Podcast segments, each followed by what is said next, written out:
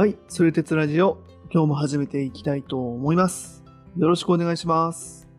よろしくお願いします。はい、今回は、えっ、と、レヴィストロース構造主義が終わった後のまあ雑談ということで、いつも通りちょっとのんびりとやっていきたいと思います。はい。ございました。どうでした？構造主義の話聞いてみて。いやー、最後さ、やっぱニヒリズムというかさ、ちょっと虚無主義的になるよねって話はしたんだけれども、うん。でもすごく面白かったし、あの、なんかさ、途中でさ、あの、話したんだけど、うん。あの、なんだろう、例えば、まあ、ニーチェとか、サルトルみたいな、俺たちが、この、世界、認識した世界を捉えて頑張っていくんだっていうものの世界そのものを、まあ、ある意味否定するというか、はいはい。それもたまたまな世界なんですよ、あなたも含めてね、みたいな、で持ってこられちゃうといえばそれまでなんだけれども、うん。とはいえ、その、えっ、と、ニーチェとか、サルトルが言う、その今自分が見てる世界、うんっ。ていうものを、そのどう認識するかのその解像度をめちゃくちゃアップしてくれるものとしての構造主義だよね。だからそっちの自分が見てる世界の裏側までちゃんと、あの、説明してくれる。例えばその前回にあったさ、贈与論でさ、うん。あのお金は、お金そのもの、紙幣とか効果そのものに価値があるんじゃなくて、まあ、流通してるっていうそのもの自体の後に価値がついてくるみたいな話があったっはいはい。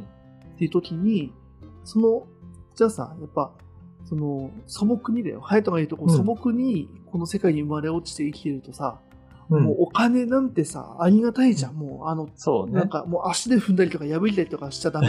もう、もう、おもう拝まないとだな。もう、あの、はいはいはい。大事なものですと。は いこれはめちゃくちゃ大事なものまです はい。はいはい。そうそう面白いね。ね、これでお金を使ってご飯も食べれるし、ね、服も買えるし、みたいな。やっうん。ぱ、それが多分その、ニーチェ・サルトル時代の多分認識なんだよ。うん。うん。でいうね、素朴な認識か。そうだね時代素朴にねうんまあ、人が多いわけだよね。うん。その中で構造主義的視点を持ってくると、何言ってんのと。金なんて別にその、紙切れじゃんと。うん。その本当に価値があるとか意味があるっていうのはその構造そのものでこの紙幣というものを政府が作って、まあ政府というか、まあ、日本銀行が作って、そね。そのそれを流通させているとその流通そのものにか流通システムそのものに価値があるんだからうんそ。のそれの手段としてのお金そのものは、まあ、もうちょっと冷静に見なさいよみたいな、うん。どうでもいいんだよある意味みたいな、うん。そこじゃない本質はとこうみたいな話を、まあ、レヴィストロイズされた時の、そこまで踏まえた時に見て見る世界、うん。ね、自分が見る世界って全然違うはずなんだよ。はいはい、そうね。うん。っていう意味での構造主義の面白さ。それを知った上で、じゃあ自分はどうするんですかねまで行くと、実存主義みたいな、そううん自分が世界を、あの意味づけていくっていうものにもはじ、まあ、あの一定の意味っていうものは出てくるのかなっていうふうに、その捉えられたのが今回の構造主義のね面白いところだったかな。うんうんうんうん。ごめんちょっといきなり長かったけど。うんまあでも本当そうだよね。やっぱ、だからさ、その、いわゆるビジネスとか、やっぱりその、なんだ、もうそもそも世の中が構造主義的な世の中だから、うんうんうんやっぱ構造を掴んでる人の方が、うんその世の中に影響、インパクトを与えられるはずなんだよね。今の世の中って。まあね、はいはい。うん。なんかさ、次のさ、お金の話も、要は、トレーダー、要は、なんだ、その、経あの株のトレーダーとかさ、うんうん、そういう経済とか金融に詳しい人は絶対にそう思ってるはずなのよ。お金っていうのは別に価値があるんじゃなくって、そこの取引の時の上下とか、うん、そもそもどれぐらい、例えば日本円とかが世の中に流通してるからこんだけの、えっ、と、要は価値が、になるとかっていう為替の話とかも全部そうだけど、うんうんうん。うん。っていうふうに多分捉えているとか、とそう捉えないといいトレーダーには多分なれないはずなんだよね。だから、やっぱり、で、かつそれって多分他の仕事でも一緒で、うんうん。要は、マーケさっきのね、マーケティングも前回話してたけど、マーケターもやっぱ一人一人の人に物を売るのとそれはセールスなわけよ。でも、やっぱりそれぞれ、えっ、と、抽象化したときに、こういうような共通の課題を持っているとか、うんうん。こういうふうな、なんだろうな、えっ、と、ニーズを持っているから、そこに対して、そこに、あの、なんだ、要は手を加えていくと、要は物が売れるとか、みんなが気に入ってくれるみたいな。うんうん。やっぱそこには共通の構造とか、まあいわゆるペルソナみたいに言われることだけど、そういうものを発見できるかどうかが、やっぱ仕事ができるかどうまあ、要は仕事ができるっていうよりは、なんだ、インパクトがあることができるかどうかに結構影響している。はいはい。はいまあ、特にね、そのマスプロモーションみたいなものが有効だった時代には特にってことだよね。そうそうそうそう。んで、今って一周回ってさ、そのいわゆるやっぱり目の前の人を大事にするとか、一人一人の意見が大事だみたいな、まあそういう。時代に回ってきてるわけじゃない。そうだね。D2C とかって言われ始めてるしね。そうそうそう。うんまあ C2C もね、要はカスタマーというカスタマーで、個人が個人に対して物を売るとか買うっていうのは、成り立つ時代において、やっぱり構造主義もそういう高度経済成長期とか、マスが機能した時代の、うんやっぱ一つのシステムだよねっていう言い方もやっぱできるはできるんだよね。うんうんうんうん。うん。まあ、やっぱそういう観点でいくとさっき兄貴が言った、要は、えっ、と、構造、要は素朴に生きてる人間が構造を知りました。うん。で、構造を活用して、例えば、その構造に、えっ、と、なんだろうな、影響を与えようとしました。うんうんうん。でも、人間一人よりも構造の方が圧倒的に強い。これがまさに、あの、ブリビストースさんの特に最初に言ったような、例えば権力とか、要は国家とかそういうものにつながっていくんだけど、でしかも構造は内部、構造内部からは壊せないみたいな、そういう話も実はあったりして。えーあ、そうなの、んそう。それは、えっと、どレヴィストロースの話？うん、レヴィス・ロスじゃない、あの、その後のポスト構造主義というか、その中、流れで出てくる話なんだけど、うーん。うん。まあ、もっと言うと、数学なんだよね。えっと、ちょっとこれ僕詳しくないから、すごいふわって言っちゃうんだけど、うん。数学の行為とか体系みたいなものがあったときに、うんうん。その要は体系内では矛盾しないみたいな、なんかちょっとちょっと、あの、本当はちゃんと言わなきゃいけないんですけど、なんかそういうシステムの不備をシステム内部からは指摘できないみたいな、要は考え方とか発想があるのよ。はあはあ、あの、あそうかそうか、数学的にそうなんだ。ほら、でも、うんあるじゃん、やっぱ、哲学のさ、どの人の話聞いてもそうだって思うのと同じでしょ。あ、まあそうそう、そういうこと、そういうこと。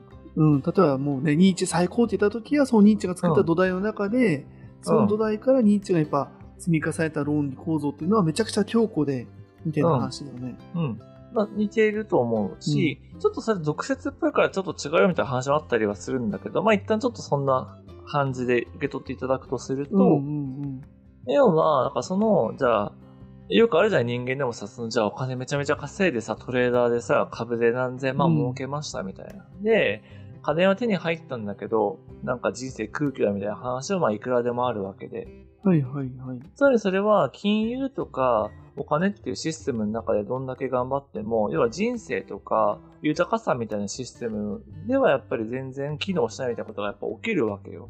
うんうん。まあね、うんそそういう評価軸で考えた時にってことだね。そうそうそうそう。だから、その素朴な人間、そうそう、認識から出発して構造に行くんだけど、結局その構造をまたさらに超えるみたいなやっぱりことが、やっぱりすぐに問題してやっぱ出てきちゃうんだよね。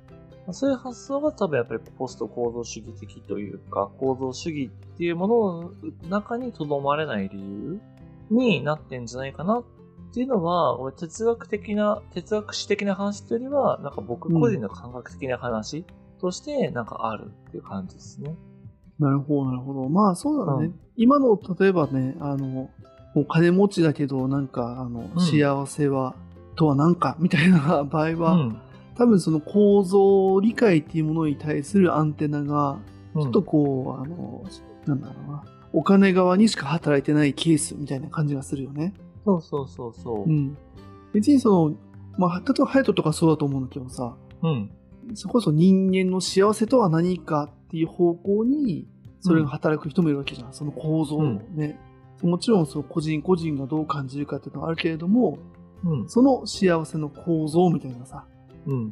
まあ、そこはやっぱ面白いよね。そこはだから構造主義を理解したからといって世の中の全てに対してうん。その開けるというかさ、そのアンテナが働くわけじゃなさそうだ、みたいなのも面白いよね。そうそうそう。うんだからもっと言うとやっぱ哲学はまさにその根本とかやっぱ真理を追い求めるから、うん、できるだけその根本に近づきたいみたいなやっぱり欲求があるわけよね。はいはいはい。うん。ままあ、前回言った通り、その四角と丸っていうのは見た目では全然違うし、四角は四角で論じれるんだけど、うんうん、うん、四角と丸って一緒じゃんみたいな。思ってると、なんか、丸と×も線で書かれてるってことは一緒じゃんとかってなんかもう永遠にこうやっていくと、うん、そもそも図形って何みたいな、なんかよくわかんないことがやっぱ出てくるわけよね。そうだよね。それと無理やりでもひ紐付けちゃられちゃったりとかしたりとか、うん、その中ででも本当にこれすげえみたいなそのくくりがあったりとかしてみたいな話だもんね。そうそうそう。やっぱりね、その意味では、その冒頭さ、レビソースの時やっぱ構造主義の言葉で結局語ってるみたいな話を言ったじゃないうんうんうん。今の話も全部そうなんだよね。要は、丸と×の違いを比べるときにも、その奥に行くとか、その共通の要素を探りに行くってこと自体がもう構造主義的な感覚だから。そっか、そこを、その、あれだよね。もう目の前に何か認識する丸とか×みたいな、うん、その存在があったときに、その、うん、その構造とか奥、うん、そのさらに上のレイヤーみたいなものを想像しちゃうっていうのは構造主義的な視点ではあるってことなのまあ、上のレイヤーっていうよりは、うん、その共通の、なんだ、あの、くくれる構造、うん、まさにシステムとかを想定するっていうのが近い。上とか下とか言っちゃうと、ちょっと、あの、なんだろうな、あの、イデアっぽい感じになっちゃうから。はいはいはいはい。うん、確かにそうだね。それも難しいね。確かにな。これ前回の冒頭も噛み合わなかったけれども、うん。その、丸と×があった時に何かあるはずだみたいなことを考えちゃうのも、どっち視点からそれを考えてるかっていうのもあるもんね。あ、そうだね。これ構造視点なんだよね。うん。で要は丸と×ってありありと見た時に、うん、この丸にはやっぱり何かを、あの、許可するという意味がどうしても疑いきれずに残ってしまうとかっていうのは、うん、ちょっと現象学とか実存主義っぽい感覚？うんうんうんうんうん、そもそもみたいな話をし始めるとちょっと構造主義の方に行くね。そう。そうそう。丸と×って、うん、そもそもどういうルールでこれになってんだ？みたいなね。俺たちは使わされてんだっけ？みたいな話ね。そうそうそうそう。うんやっぱりそこはね、なんか両方持ってて損はないというか、やっぱりね、うん、物事を考える観点として、今自分はどっちにいるのか？だから、うん、そう、あのね、ちょっと面白い話が、面白いっていうか、この前、あの、休日にね、なんか哲学カフェに初めて参加したんですよ。哲学カフェっていうのは、なんかその、えっ、ー、と、哲学者の体感された教授の方がいて、あの、去年ちょっと話を聞きに行った先生なんだけど、その方が、その、いわゆる哲学そのものではないんだけど、うん、何かやっぱりこう、普段は考えないようなテーマについて、テーマについて考えるみたいな会を、まあ、開いておられて、で、そこにちょっと参加してきたんだよね。お初めて行ったんだ、うん、そういう会そうそう、初めて、うん、行ってきたんだけど、うん、その時に、なんかテーマになったのが、あの、PPK って言って、うん。わかる？わかんない。あの、ピンピンコロリ？へ要は、元気でピンピンしてて、突然コロッと行くのが、まあ、いい死に方だみたいな、例えば考え方があった時に、はいはいはい。や、それってどう、本当なの？みたいな話から始まったんだけど、で、そこにいた人たちが、すごいなんかやっぱ年齢が幅広くって、僕は今33ですごい若かったんだよ。うん、で、50歳の人もいれば、最高齢の人は85歳の人がいたの。へえ、なるほど。30前半で結構若めの方だったのね。うん、圧倒的若い方。はいはいはい。だった時に、やっぱりその、ピンピンコロリってももしその元気に生きて、コロッと突然死ぬみたいなことが仮に定義されるとしたら、まあ、そもそもそれを疑うっていうのはあるんだけど、うんうんうん、やっぱそこに対する切実さとか、受け取り方っていうのは、やっぱ僕と85歳の人やっぱ全然違うわけよね。うん。だから仮にそういう死ぬことに対する共通項とか構造とかがあったとしても、やっぱり主観的にというか、それぞれの人が受け取る受け取り方ってなんか絶対に違う。はいはいはい。うん。その言葉に対する意味の付与の仕方っていうのもやっぱ違う。っていうのは僕はすごい面白いなと思ったし、だからそこは割と僕の興味関心のなんか根幹なんだよね。うんうんああ、はいはい、その、そっか、その個の違いみたいなとこも含めてってことだよね。あそうそうそうそう。はいはいはいうんまあ確かにね、そこにレヴィストロース来てね、確かにな。いや結局人間は死ぬんですようんって言ったら元も子もないもんね、その会に来てね。あそうそうそうそう。まあ、別にそれ言ってもいいんだよね。そう言ってもいいんだけど、うん。別にそもそも死ぬっていうの、じゃあ死っていうのは物理的な本当に現象なのか、精神的な現象も含むのかとかっていう問いをまた立てられるよね。なるほど。そうか、そうだね、確かに。うん。精神的にだけコロリと死ぬってでも、なんか怖いけどね。まあそのケースまあどっちかっていうとさ、じゃあ、要は、じゃあピンピンコロリっていうのはいいっていうことの裏返しには、長く続く、要は、衰弱して弱々しくなって死ぬことはあ悪いっていう、そういう価値判断が紐付けられてるわけじゃん。はいはい、まあそうだね。悪い。そうんうん。じゃあなんでそういう感覚っていうのを持ってるんだっけとか、それって日本的な感覚なのか、世の中共通しそうなのかとか、ああ、まあ、確かにそうだね。確かに確かに。うん。まあカウンセリングとかにも近いというか、うん。確かにそうだよね。面白いね。そう。確かに。面白い。そこは人によって全然違うんだもんね。その、うん衰弱、ちょっとずつこう弱りながら、その家族の面倒を見られながら、介護されながら死んでいくっていう時に、その、例えば、確かにな、ピンピンコロリの、がいいって思ってる理由が、うん。その家族に迷惑かけたくないとかの場合だと、はい。意外とこう別にピンピンコロリじゃなくてもいいじゃんっていうふうにななるかもってことなんだね、結論としては。そこ軸がまたどんどん変わっていく面白さって話だよね。そうそうそう。そこは逆に言ったら、突然死ぬっていうことは、やっぱり周りも準備ができてないってことだから、うんうんうん、それって本当にいいことなのとかっていうことも言えるし、はいはいはい、うはん。でそれよりも、弱っていく中でお互いに死っていうものを迎え入れていって、受け入れていくっていうプロセスが大事っていう考え方もあるよねとか、例えばね。うんうん。っていうふうに、まあ、例えば話が広がっていったときに、まあ、それはちょっと哲学カフェ的なというか、そういう場なんだけど、うん。はいはい。そういうそういう場所ってどうなの？結論。やっぱて結論は出ないんだよね、多分ね。正解なんてないから。出ないね。うん。うんうん。多分その中でそれぞれが自分の考えをちょっとこう俯瞰してみるうんことができるように、あ、その視点もあったな、みたいな気づきっていうものが得られたら、こうラッキーみたいな話なのかな。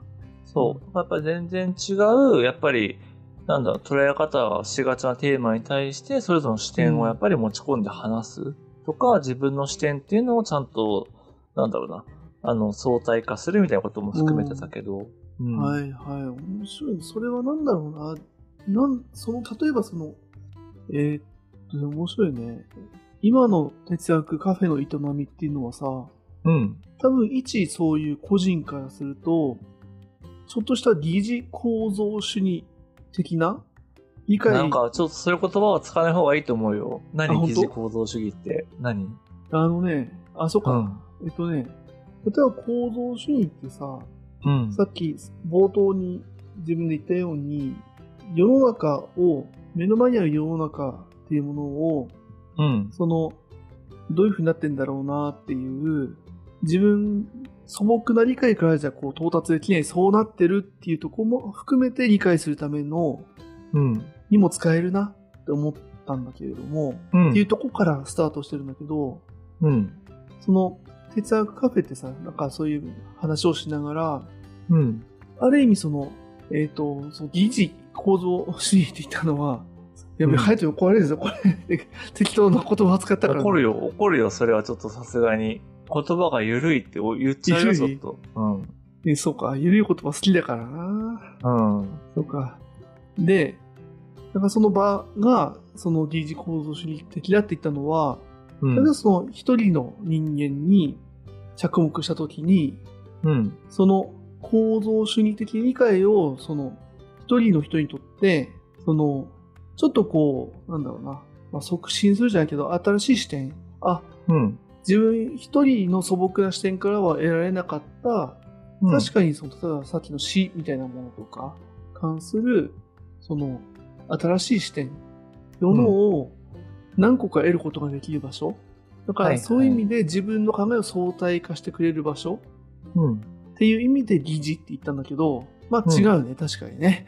そう、違う。すいませんでやっぱした。兄貴はやっぱり根本って、まあ、兄貴はっていうのもあれだけど、やっぱり自分をやっぱり軸に話してるじゃん、やっぱりどうしても。してるしてる。うん。ね、自分の中に新たな考えを取り込むっていうのは、要は考えっていうものを自分に取り込めるっていうふうに思ってるわけだから、うん、うん、うん。違うんだよ。行動主義は、そもそも自分とか人間とかっていうところとは別のところに、そもそも構造っていうものは存在していて、うん、うん。うん。そっちがある種主体、まあそこまでは言わないかもだけど、うん、うん、うん。そこ、それを、なんだろうな、主軸に考えていくって話だから、自分がそれを取り込むとか取り込まないとかではないんだよね。はいはいはい。そっか。うん。じゃあもう疑似構造主義っていうのはめちゃくちゃその個人主観から使ってる時点でめちゃくちゃ破綻したその言葉だってことそう。なんかすごい気持ち悪いと思ったね、やっぱり言葉として。うん。ソシュルにも怒る怒られるね。怒られるし、いや、そもそもさ、構造主義が何かを僕らは分かってないわけよ。さ、さかだかね、レビー・スの話をした時にはいはいはい。その分かんないものに疑似とかってつける感覚が僕はすごい今気持ち悪いと思ったの。はいはいはいはい。なるほどね。うん。そっか。まあそういうの楽しいけどね。いやーちょっとね、だから、まあ、ごめんごめん。それはね、ちょっとまあ、あお直に近いからね。ごめんね。うん。そうそうそう。まあわかるよ。うん。そうね。まあそうそうそう。なので、まあやっぱりね、言葉はちゃんと使いましょうっていうのは、まあ基本ですね。そういうので言うと。なるほどね。まあそうだね。すいませんでした。うんはい。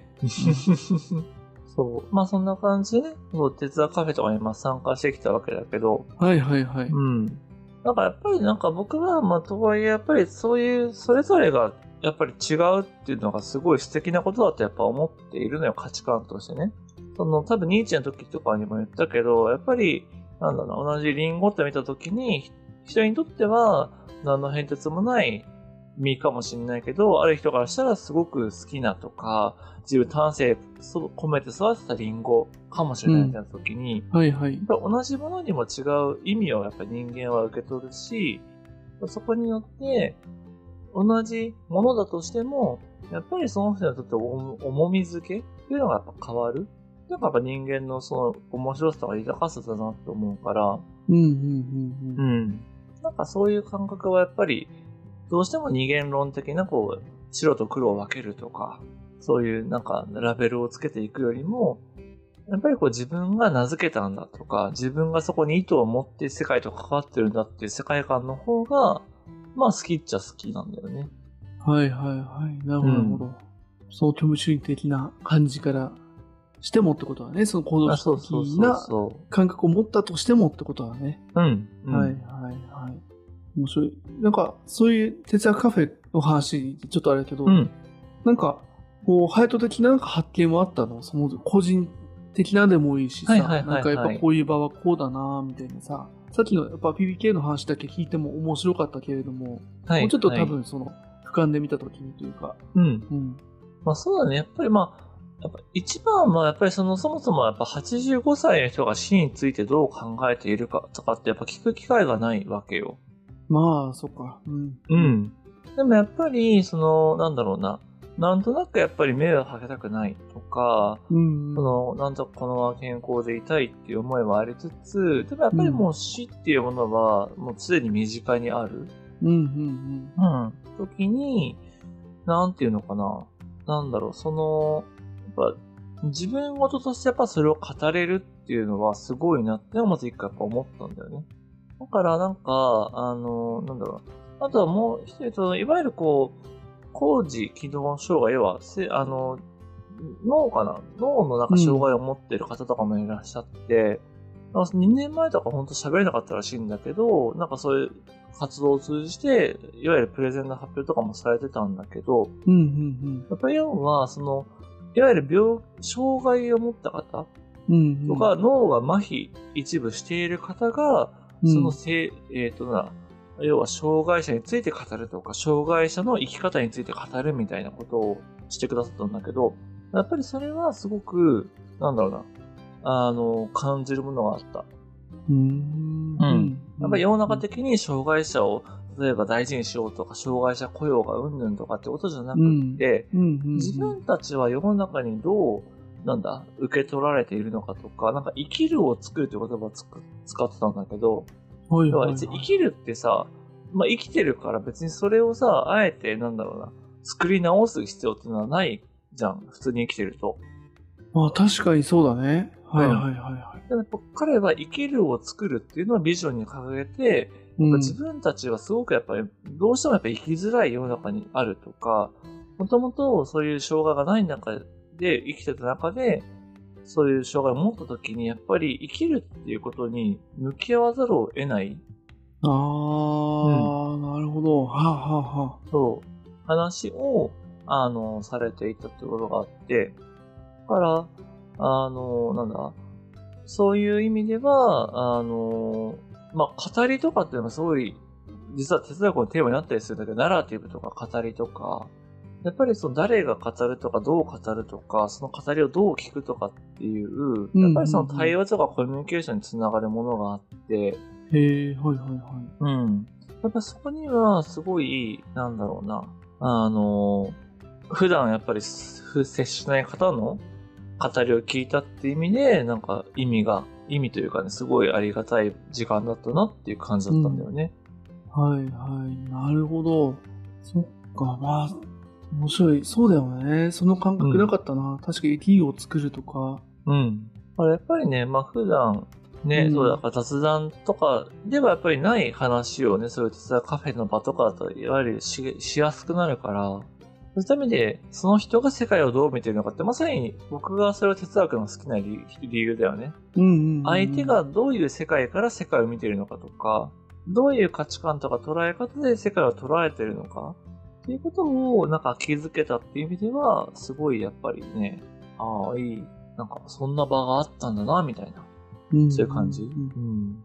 そっか、まあそうだよね。確かにこの哲学の話か、そういう哲学で哲学の話を聞くと、うん、結構まあ、そういう個別の話というよりはね、結構一般論というかさ、あの、うん、話を聞いて、まあ賢くなったというかさ、少しこう、はいはい、あ、そういうのがあるんだなっていう知的好奇心が満たされる感覚っていうのは確かにあるけれども、うん、そうだよね。今みたいなその、こう、生の話というかね、その、うん、話っていうのはまたこう、味わい深さというか、なんか、そこはすごく面白いよね。確かに。うん。うん。うん、そう。やっぱりそれもさ、あの、ともすると、なんだろうな、消去されちゃうというか、別に個人の人生にもパターンがあって、みたいなことも言えちゃったりはするわけよ。構造、あえて構造に持っていくとね。そうだね。うん。だから僕は、あの、ちょっとこれも変な話なんだけど、昔恋愛するっていうのが本当に分かんなかったの。うん。中学生ぐらいの時に、要はさ、なんか思春期やったらみんなこう恋愛だとか好きだ嫌いだとかってなるじゃない、うん、うんうんうんで僕はなんで人間がわざわざ、例えば告白をして、例えばじゃあ手を繋いでとかキスをしてて、まあステップをなんか踏むみたいな、なんかそういう感覚があるじゃない、はいはい、それを崩してもいいんだけど。うん。だからそのステップを自分が踏む理由がわかんなかったのね。構造的に言ったらさ、誰もが人人間60億人とかいる中で、うん、誰もがやる可能性があることをなんで自分がやらなきゃいけないんだって思ってたの。うん、なるほど。うん。へえ。そう。でも、やっぱ恋愛ってそういうもんじゃない、みたいな話もまああるわけよ。うん、まあそう、まあそう、ね、言わ。言われるわけよ。あの、例えばね、お付き合いして、うん、させていただいた方とかにね。うんうん。なんか、そうだね。そう、なんか素朴じゃなさすぎるよね。その感覚、中学生にしてさ、中学生なんてさ、だって別に、ね、あの子可愛いとかさ、別に、うん、ね、あの、いいじゃん、それで、みたいな。いや、そうそうそう。だからさ、やっぱ違うんだよ多分。なぜある人のことを可愛いと思うや、ある人のことがやっぱ可愛くないと思うのかとか。うんうん、やっぱそことじゃ付き合うっていうことも次元が違うじゃん。別になんでわざわざ1対1の関係性と結ばなきゃいけないんだとかってやっぱ思うわけよ。思ってたのよね。なるほど。やっぱちょっとこじらせてたんだと思うんだけど。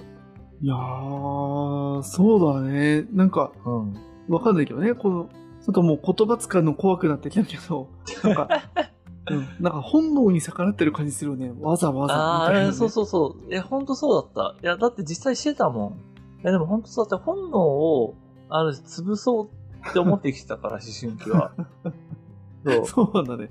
極端だったのね、今から。そう思い出した。人間の本能とされてるものに支配されないぞみたいな、なんか、強強固な意志があったんだね。そうだね。いや、なんかさ、やっぱ人間らしく生きるとかって思った時に、うんやっぱり人間っていうのはやっぱり理性があるから、その動物とかと区別されるんだとか思って、うん。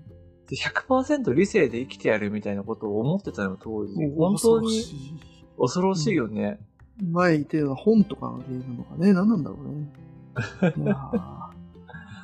ちょっとだからあの時やっぱり狂ってたなというか、やっぱりね、感覚、感情も大事だなとはもちろん思うんですけど、ーはいはい、まあな、兄がな、言葉をうまく扱えなかったから、あんな兄になりたくない、父になりたくないみたいな。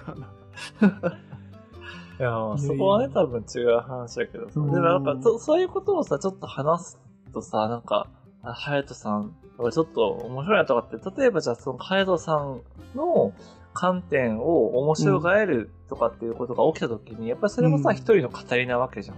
はいはいはいはい。うん。なんかそ、それもなんか、やっぱりこの雑談っていうのの意味かなって思ってるっていう感じで、ちょっと今改めて話してるんですけど、うんうんうん、うんはいこんな感じ？なるほどね。いやー、そりゃ生きづらいよね。怖いわ。怖 怖その、しかもあれだもんね。やっぱちゃんとこういうのやんないとさ、その視点のズレとかもさ、あの自分でもわかんないわけじゃん。うんもわかんないなんだろうな、もやっとした感じはあっても、それをうまく言語う化ん。できなかったりとかするわけじゃん。そう。それはやっぱききついよね、とは思ったね。